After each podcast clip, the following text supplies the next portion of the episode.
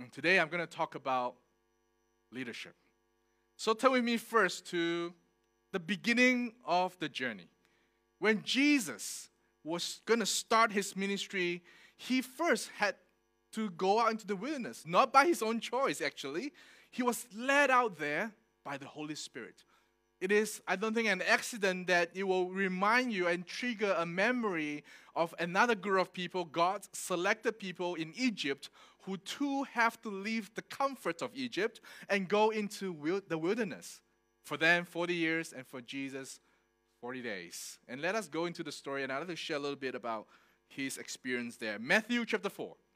Matthew chapter 4, we'll start from verse 1. Matthew, first book of the New Testament, chapter 4, and we're going to go to verse 1.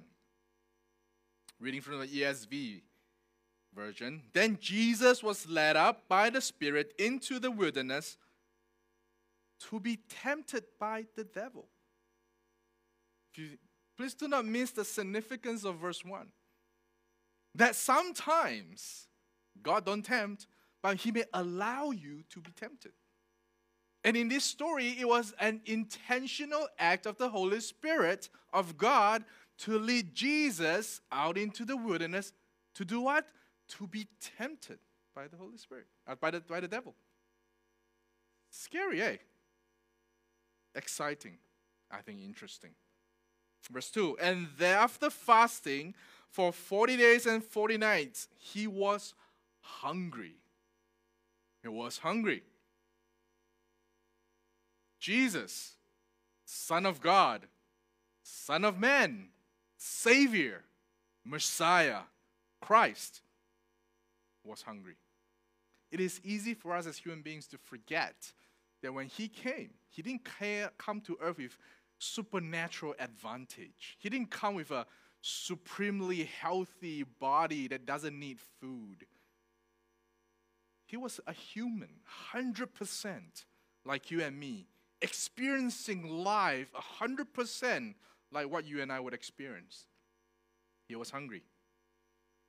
And at his worst state, you know, in, according to, to, to research, 40 days and 40 nights is about the maximum, the maximum any human beings can go without food. That's the max in the averages of human beings, if you go one more day, you'll be dead. Right? So it's not a miracle that no human beings can replicate. Oh, I can do 40 days, 40 nights. You can. You won't be very strong and healthy and able at the end of it, but you can physically. Check the doctors, the few doctors among us. I checked it and it says 40 is about the limit, about the max. Not water, by the way, food, food. Water, you'll be dead by now, right? You need water. So I, I believe he drank water.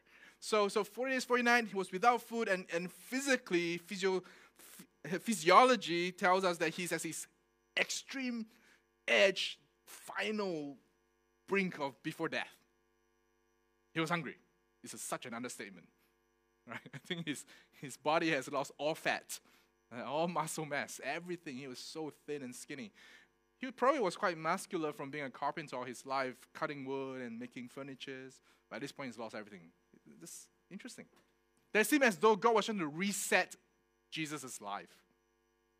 As with the Israelites, when they left Egypt, they had to leave everything behind.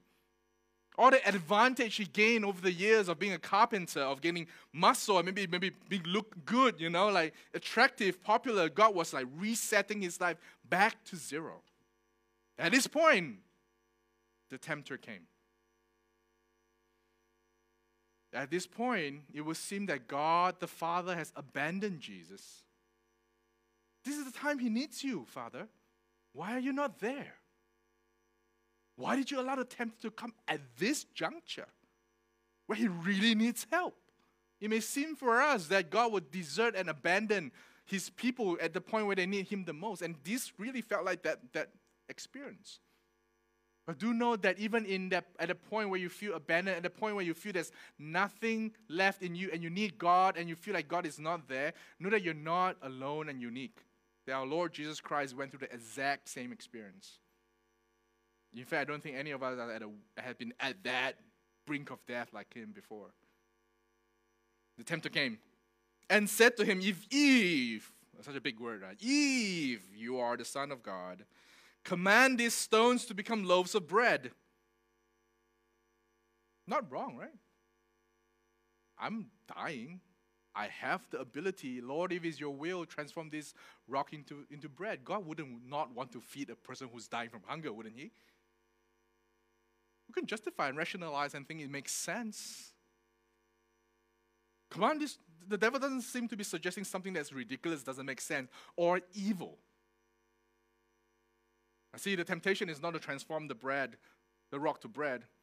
The temptation in this was if you are the Son of God. The question was not doubting the ability to transform or God's goodness. The question here was about the identity of Jesus Christ. And the fact that we all share the same temptation as Jesus, our temptation often can be categorized into three categories. And the first category is like him appetite, which sometimes is linked to identity. I don't think I have to tell you today how many people suffer from eating disorder and have this strange dy- dynamic and sometimes very sick relationship with food. They love food, they eat too much, they hate their, their body image because they ate too much, and then they starve themselves, they try to lose weight, they go on a diet, they exercise, try to look good again, and then they, because of that, that whole regime of losing weight, they, they miss food, they eat, they eat again, they eat too much, they gain too much weight, and this crazy, never ending cycle. Appetite. But more than that, I think even the church suffers from the temptation of appetite. But you know, ultimately, what is the temptation of appetite? It's trying to provide what you think you need by yourself. I'm going to say that again. The temptation, the true ultimate source of temptation of appetite is that we try to provide what we need by our own strength. If you're the Son of God, transform those rocks into bread. Provide your own need by yourself. Eat the bread. You can do that. Don't, don't ask anybody else for help. Just you can do it. Can the church fall into the same trap as trying to provide the needs of the church through our own means, our own method, better evangelism techniques, better discipleship programs, more lively worship services? If only we can have our mask removed Maybe if only we can allow more people to meet in 790 Thompson Road. If we can go back to when we used to have 170 people, we can do much more for God, providing for our own need through our own strength. Could that be the temptation that as that could be falling under? If only we have a better pastor, if it's not Pastor James, this church would grow. If we have a better group of leaders in the church board, this church would grow. Could that be our temptation as a church? If only, if only, if only. Trying to supply our own needs. If our members were more faithful in their tithes, we have more money to do the work of God. When did God need our money to do work? When the gospel first came to Singapore, not to the Adventist church, but to Singapore as a whole, those missionaries had no money. You read the stories, the first who came were the Anglicans, and they worked in Chinatown to provide for themselves as they, they evangelize to the local people. And then they move very soon to Hougang. Do you realize there's a lot of Anglican, Catholic, Methodists in Hougang? That was where a lot of people lived in the early days. And that's where they started the ministry. They worked among the people. And then the Methodists came, the Catholics came afterwards. And then the Seventh day Adventist Church came afterwards. They didn't have money, they didn't need money.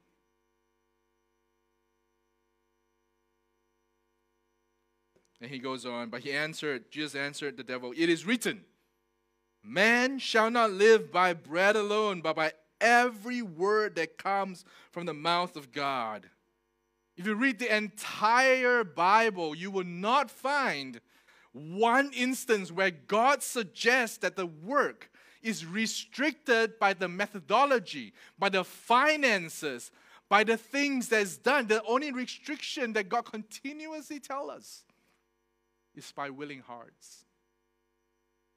And even that, God says, is not something that you can force yourself to become, but you have to submit to the power of the Holy Spirit to transform you. The harvest has always been plentiful, but the harvesters are few. We always complain, you know, it's quite hard to reach Singaporeans, you know. Singaporeans very skeptical, very busy, very they're not interested in the gospel. That's, I, I don't find that in the Bible. Never once do, do the Bible ever victim blame. If you've never heard of this concept, is when a crime is committed, the victim of the crime is blamed for the crime. If you don't show off his money, he won't be robbed, what? Really? This person don't come to Jesus because he's stubborn. Really? It is not the people that's the problem, not the harvest, I mean, not that's the problem. It's the harvesters that's the problem. And it's not even like difficult. Do you know that the Bible called them the harvesters? They know how to do it. When they go into the harvest field, there are the rookie. So one of the thing in Australia is you can go on during summer, you can go and do like summer jobs and uh, and there's always this rumor, this rumor that if you go and you you work in the, the fields to pick oranges and you pick the fruits because they don't have enough pickers, you can earn like 10, 20 thousands a month. So among the international students, they're like, wow, that could provide enough pocket money. I don't have to rest, I don't have to work part-time for the rest of the year. And so some of us, with that illusion, would fly to Perth in the summer will fly to Brisbane in summer to the, the farms and, and says, I want to be a fruit picker. I heard you can earn $10,000. And the farmer will say, You can. You can, but can you? That's always the answer. We're Like, what do you mean? What do you mean? What do you mean? Tell us what you mean. All right, first of all, I'll provide, I'll even provide lodging and food. But like, this is a really good deal. Really good deal. I get food and lodging provided for the whole two, three months. I just need to pick fruits and I'll make the 10, 10, 10, 10 $20,000. That's awesome. Everyone in the world should do it. Of course, it's only available for three months. That's had nobody do it for full time. But now I'm here. I'm going to make $10, $20,000. So 4 a.m. the next morning, they wake you up. Let's go, let's go. And then they drop out sorts of different fields. And then you realize how you're paid. Uh, they paid one cent one cent per 100 gram. One cent per 100 gram. I like So 100 gram, okay, oranges. I think one orange, maybe 50 gram, two orange. So I realized, you know what's the restriction? You can earn 20,000 if you are quick and you're good and you see some of those guys who, who goes there every summer and I said, how long have you been doing this? 10 years. Those are the guys who earn up to five, six thousand dollars because they don't need to think. It's a reflex action. And then you get rookies, right? Trying to earn $10,000 doing it for the first time.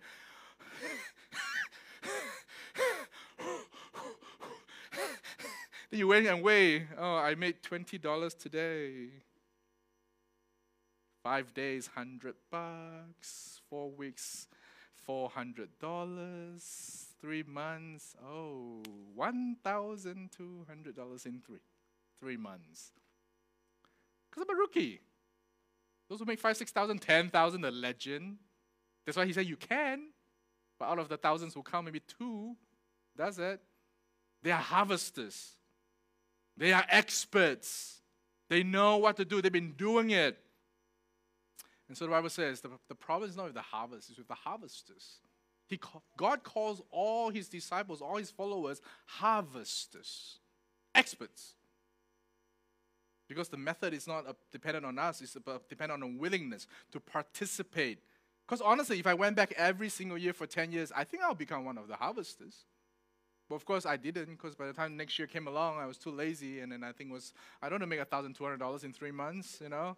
I'm to do work at like Pizza Hut or something and deliver pizza or something. I make $10 an hour. We give up. But God calls us harvesters. Let's not seek to provide our own needs by our own strength and ability. Verse 5 Then the devil took him to the holy city and set him on the pinnacle of the temple and said to him, If you are the Son of God, throw yourself down, for it is written, He will command His angels concerning you. On their hands they will bear you up, lest you strike your foot against a stone. The second temptation that we face, that the, temp- the devil is trying to tempt Jesus with, is approval. Jesus, aren't you here to win the hearts of people? Aren't you here to find a group of followers who will follow you into the kingdom of God? Hey, that's a shortcut. Come. Here's the temple. Here are all the people. Entire Jerusalem can see you. If you jump down and they see that the angels come and scoop you up, you will fulfill the promise and the, the, the Bible, the Old Testament that says you are indeed the Son of God. Other people will approve of your action and will support you. See, the second temptation that we faced, that Jesus was, fa- was, was going through, was the temptation of approval. We want to be approved by people, which is highly related to the first temptation, appetite. We're always seeking for approval. We study hard because that's the accepted norm. When I, when I was growing up, I always look at, I'm no offense, it's just who I was, I'm just being honest. I look at the plumbers, I'm like, that's such a dirty job. I'm like, I don't want to be a plumber after I grow up. And my mom would use it. Ah, if you don't want to be a plumber, you better study hard. okay, I'll study hard. I don't want to be a plumber. It's such a hard, difficult job. So dirty. Fix the toilet. Perception, right? Approval. I don't want to be that. And then I moved to Australia and I, wa- I wanted to be a plumber. It was like my dream job. You know why? Because the plumber that comes to fix my, my plumbing in my house, he comes and go, well, what's wrong, man? Yeah, you know my basin is kind of clogged. And he takes out this book. Mm, all right, that's four hours of work. The charge per hour is $100, $400, thanks. I mean, no choice, I didn't know. Okay, sure. Parts included? No, parts not included. Mm. How much the parts? Ah, that's fifty dollars, man. I give you a discount, twenty-five, four hundred twenty-five dollars. Eh, that's a good deal. Takes him thirty minutes. I'm like, wait, you said charge me four hours? Yeah, yeah. According to the to our, the thing, you're supposed to be charged four hours. I don't. It doesn't matter how long he takes. It's how much the work costs. And then he drives away in his Mercedes. I want to do that. It's a good job. Next time he came back, I'm like, hey, how, how often do you work? Uh, four hours, four days a week. Man, I want to be a plumber. See, different culture have different value system, and uh, in Australia, handymans are highly valued. They're skilled workers are like, "Whoa, you're such a good, good worker." They respect that. Singapore, I don't be a plumber. There, I want to be a plumber. Approval is such a weird thing. Never find enough approval to get, to live a life without worries and concern. Can the church be looking for approval? Huh? We look around and says, "Oh, what are the other churches doing? They're doing that, doing that. Ooh, can a pastor be suffering from approval? What if my members don't like what I say? Oh, pastor, you always preach about discipleship and evangelism. Stop it. It's so boring. Oh, man. Pastor, your son runs up the stage.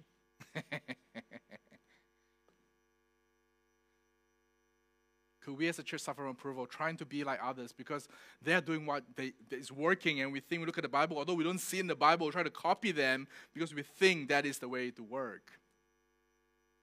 But Jesus says, again, it is written, You shall not put the Lord your God to the test. Can we as a church, as a people, putting God in, on, on, on test? Trying to test whether God's word is true, that we don't follow his word, and yet we say, God, you're not providing for your church. You're not transforming my life. You're not doing the work. But God says, No, no, no, no, no, no. no. My word is true. Is you who do not dare to claim my promise, and you do not believe in my promise. Again, the devil took him to a very high mountain and showed him all the kingdoms of the world and the glory. And he said to him, All this I will give to you if you fall down and worship me if you fall down and worship me?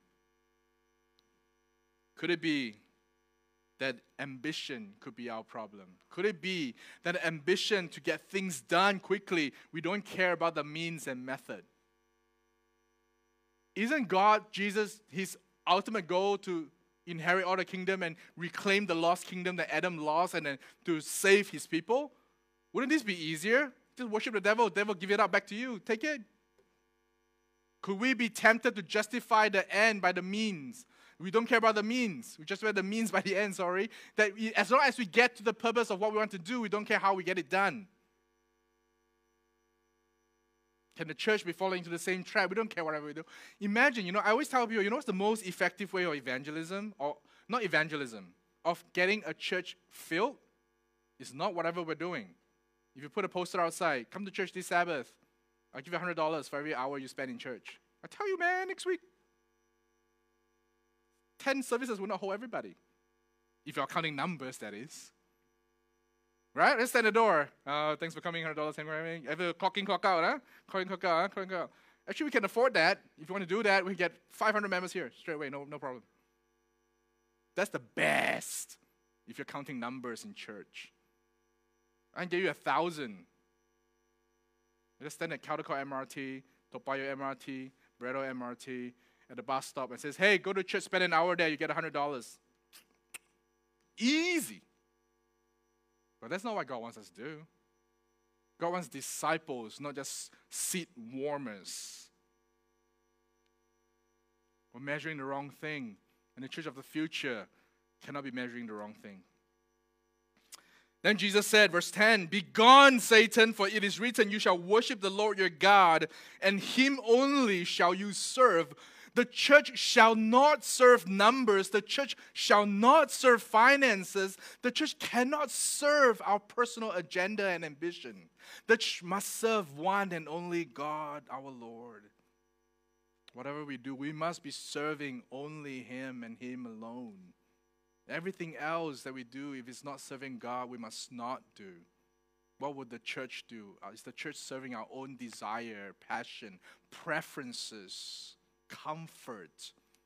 Or are we serving God in what we're doing? Matthew 10, verse, turn me to Matthew 10, verse 1 to 4. And the crazy thing is this the crazy thing is this.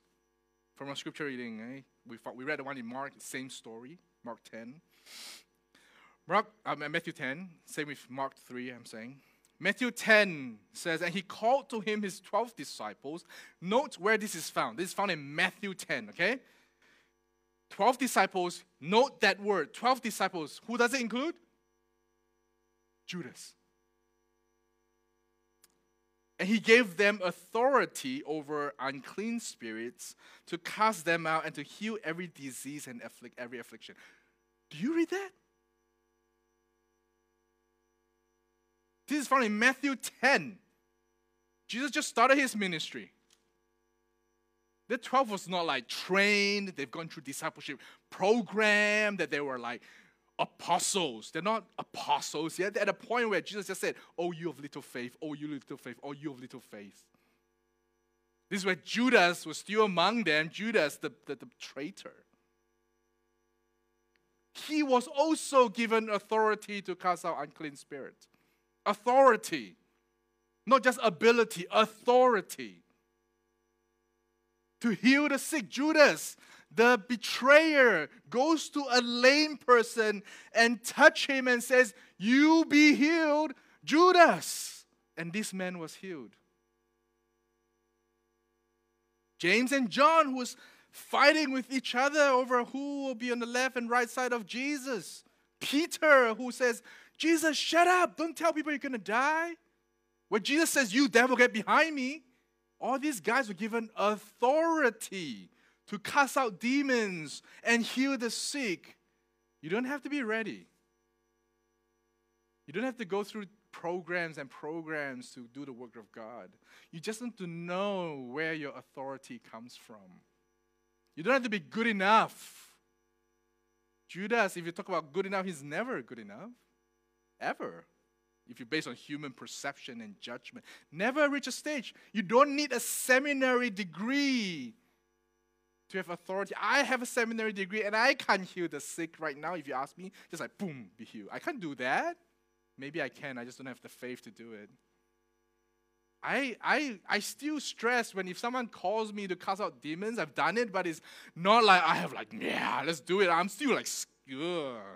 confronting unclean spirits still, still kind of concerns me. I still need people to pray when I go in and do those things. We don't have to be ready. They were not ready in our human perspective. They haven't pastored for 10 years in the church. They haven't followed Jesus and sat at his feet and memorized everything he has to teach them. And yet they were sent out. Do know that's what the Bible says. You don't learn by sitting in a classroom. You don't learn by spending number of years in church. You learn by actually what going and doing. Just like when I'm picking the fruits, I would never, ever, ever get better at picking fruits if I just watch YouTube on food picking, read encyclopedias and manual. This is how you become an expert fruit picker. Because one of the biggest thing of fruit picking is muscle memory. One of the things that, that my friend, the $10,000, not the $6,000, I didn't mean the $10,000 guy, the $6,000 guy, that he could feel whether a orange is rotten or not without looking. He touch it, he knows, he throws it out. I'm like, bro. He said, you go pick it up. I said, no, one cent, 100 grams. I got no time to check. But in the end of the day, I did pick a few that he threw out and I checked. It was rotten. He knew.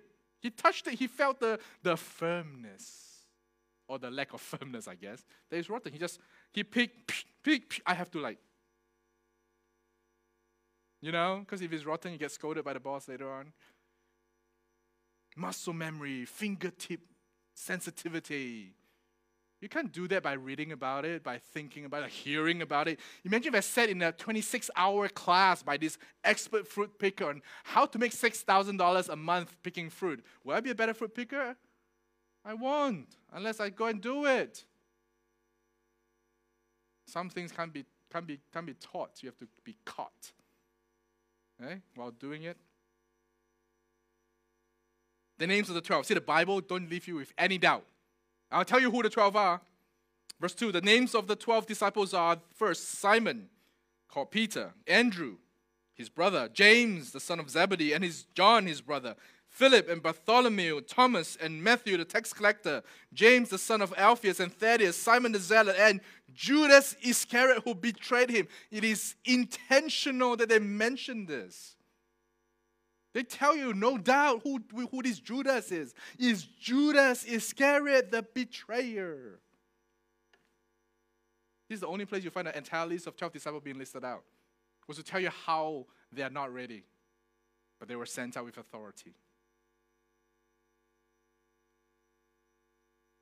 Authority is not something that we can acquire. Authority is something that we have to receive from someone else who has authority. I can't give you authority unless I have authority. It's not something that can be earned. It can be like you go to a test, you take a test, you pass the test, you get it, and then you have authority. No, no such thing. You have to be given those guys who just came from the back door, their authority comes with their uniform. That's not by them, it's given by the government they've left. see, preaching stress. and I have to see who comes in and like, mm, a policeman. See, their authority, they have a certain authority. I don't even know them. I don't even know their face, but they have authority because of who they, what they're dressed in. It's given. We have to receive our authority but we need to know where to get the authority. And it's not by our methodology, it's not by our claim, it's not by what we do, it's not by having more knowledge. And the amazing thing is, authority expands when it's shared and is not diminished. If you have more people who can execute and implement what you have given authority to do, your authority actually increases. Do you realize that? Because now you have more people who share your authority. There's a, a, a, phenomenon that goes out that the more that authority is shared, the bigger it is. That's the, the simple illustration is those of us who've gone through national service knows. You can't call yourself an army until you have enough soldiers. And so in the beginning of Singapore's history, we actually have to borrow soldiers from Israel. Which is amazing. We, we borrow from them, we learn from them because they are just as small a country as us. Because you can't call yourself, you don't know the, the, the rank as you go up. We now in Singapore have three star generals, but you can't be a three star generals until you have a specific number of battalions, platoons, and, and soldiers.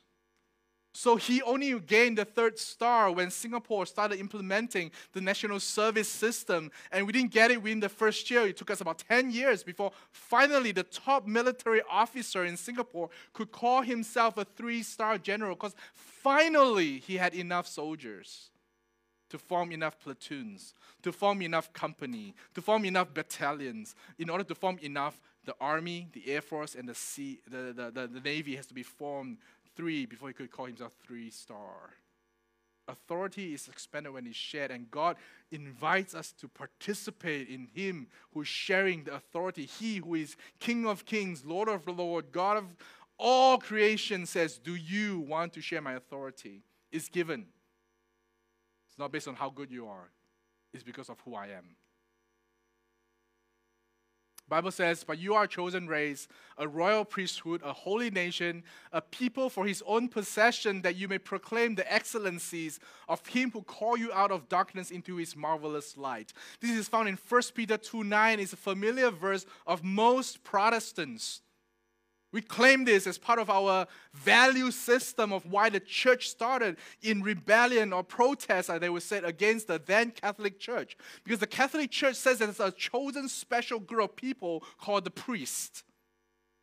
But the Protestant says, no, that is not true. In the scripture, it is clear in 1 Peter chapter 2, verse 9, the person who you claim to be the first pope wrote this. He says that the priesthood of all who believes. But we're okay in the Adventist church with this verse because we don't have priests. All right, yeah, that verse, I agree. No problem, Pastor. But what if I change the word to this? But you are a chosen race, a royal pastorhood a holy nation, a people for his own possession, that you may proclaim the excellencies of him who called you out of darkness into his marvelous light. This verse in our context today claims and says that all of you are pastors.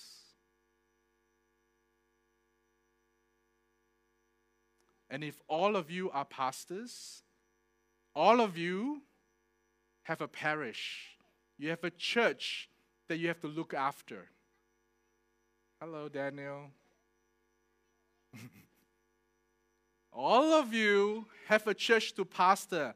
All of you have a group of people that God has put under your care. It means that every believer who is a pastor has a crowd to share the gospel. You have a group that you're supposed to share the gospel with under your care. All of you all of you are pastors means all of you have a sermon to preach. And all of you have a flock to disciple and grow their faith in. So, as that, do not have just Pastor James. As that, today has at least 40 pastors seated here. Every believer is a pastor. You have a flock to teach and exemplify. Every believer, pastor of God's church. Where is your church? As there is your church, but there is a site that you are a pastor of wherever you are your home, your neighborhood, your workplace, your school, Wherever you are, find your church because God has given that authority to you. Would you accept the authority that God has given to you? And as I should remind you, it's not about how good you are, but how awesome God is. It's not about how trained you are, but about who is training you. Did the disciples meet problems after they were sent out with God's authority? Yes, they came back. Jesus, there is this demon that I can't cast out. Note, they only talk about the demon, which means they did heal the sick. Throughout the three and a half years, it was not just Jesus was healing the sick.